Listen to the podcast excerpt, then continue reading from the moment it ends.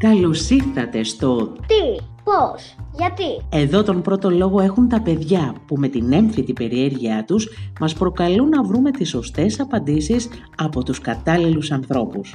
Παιδιά, με τη βοήθεια των γονιών σας, ελάτε μαζί να δημιουργήσουμε το επόμενο επεισόδιο «Τι, πώς, γιατί», αφού ως γνωστόν, ρωτώντας μαθαίνεις.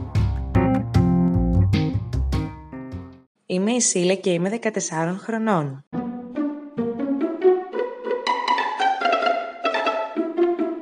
Γιατί αναζητούμε νέους πλανήτες για να κατοικήσουμε; Γεια σου Σίλια. Ονομάζομαι Αθηνά Μελή και είμαι καθηγήτρια αστρονομίας. Πολύ ωραία ερώτησή σου. Γιατί αναζητούμε νέους πλανήτες για να κατοικήσουμε; Πρώτα απ' όλα, αναζητούμε νέους πλανήτες ή αλλιώς έξω πλανήτες, όπως το λένε οι αστρονόμοι, γιατί αυτό αντιπροσωπεύει το ανθρώπινο είδος μας, το οποίο έχει έμφυτη την περιέργεια και το οποίο πάντα διερωτάται και ψάχνει από την αρχή της ιστορίας του με ερωτήματα όπως πώς δημιουργήθηκε η γη και είμαστε μόνοι μας στο σύμπαν.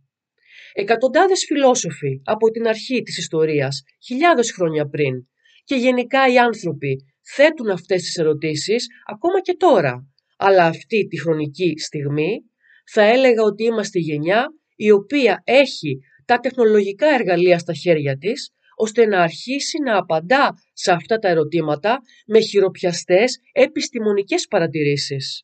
Για να μπορέσουμε όμως και να κατοικήσουμε ως ανθρώπινο είδος σε άλλους πλανήτες, είναι κάτι που θα πάρει αρκετά χρόνια, ίσως δεκαετίες. Αυτή τη στιγμή, από αστρονομικές παρατηρήσεις, γνωρίζουμε χιλιάδες άλλους πλανήτες γύρω από άλλα αστέρια, οι οποίοι είναι πολύ διαφορετικοί από αυτούς του λιακού μας συστήματος. Επίσης, μπορούμε να συμπεράνουμε από υπολογισμούς την ύπαρξη εκατοντάδων δισεκατομμυρίων άλλων πλανητών. Κάθε νέο πλανητικό σύστημα που ανακαλύπτουμε μας διδάσκει όλο και περισσότερα πράγματα για το πώς λειτουργεί το σύμπαν, πώς δημιουργήθηκε ο ήλιος και το δικό μας πλανητικό σύστημα, η γη και η ζωή πάνω σε αυτήν, αλλά και πώς όλα αυτά ταιριάζουν μέσα στο σύμπαν. Η αναζήτηση λοιπόν άλλων πλανητών και η κατοίκηση σε αυτούς στο μακρινό μέλλον θα δώσει τις απαντήσεις στα μεγάλα ερωτήματά μας. Το πώς δημιουργήθηκε η γη, η ζωή και αν είμαστε μόνοι στο σύμπαν.